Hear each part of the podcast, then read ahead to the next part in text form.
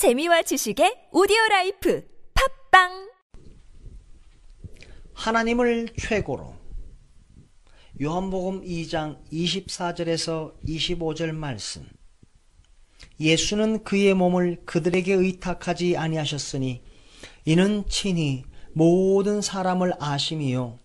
또 사람에 대하여 누구의 증언도 받으실 필요가 없었으니 이는 친히 사람의 속에 있는 것을 아셨음이니라. 하나님을 최고로 신뢰하라. 하나님의 필요를 최우선에 두라. 하나님의 믿음을 먼저 보라.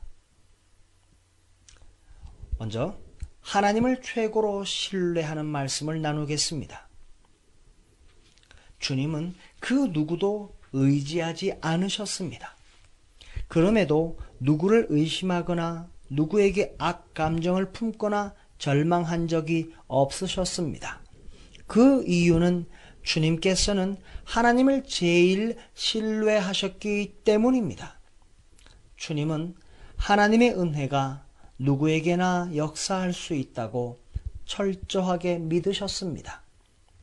만일 사람을 최고로 신뢰하면 반드시 실망하게 될 것이고 이로 인해 악 감정을 갖게 될 것입니다. 그 이유는 그 누구도 이룰 수 없는 절대적으로 옳은 것을 사람에게 요구했기 때문입니다.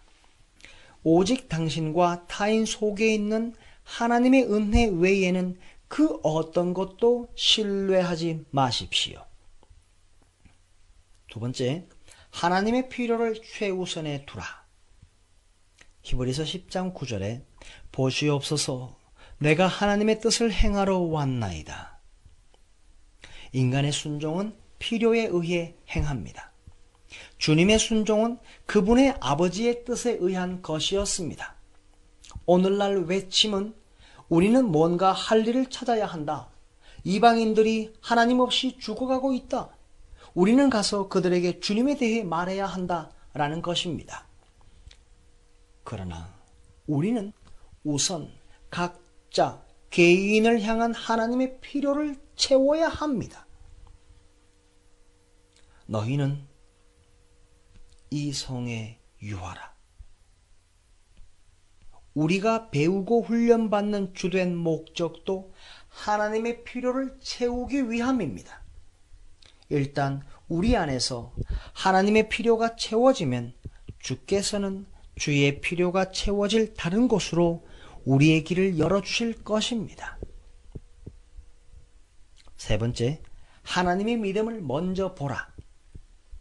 마태복음 18장 5절에 또 누구든지 내 이름으로 이런 어린아이 하나를 영접하면 곧 나를 영접함이니. 하나님의 믿음이란 하나님께서 내게 그분 자신을 아기로 주신 것입니다.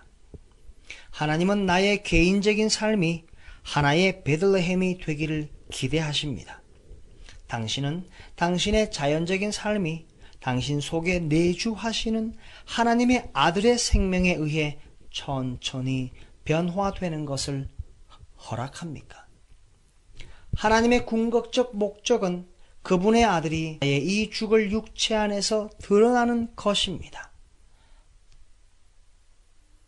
하나님을 최고로 신뢰하며 하나님의 필요를 최우선에 두고 하나님의 믿음을 먼저 보십시다.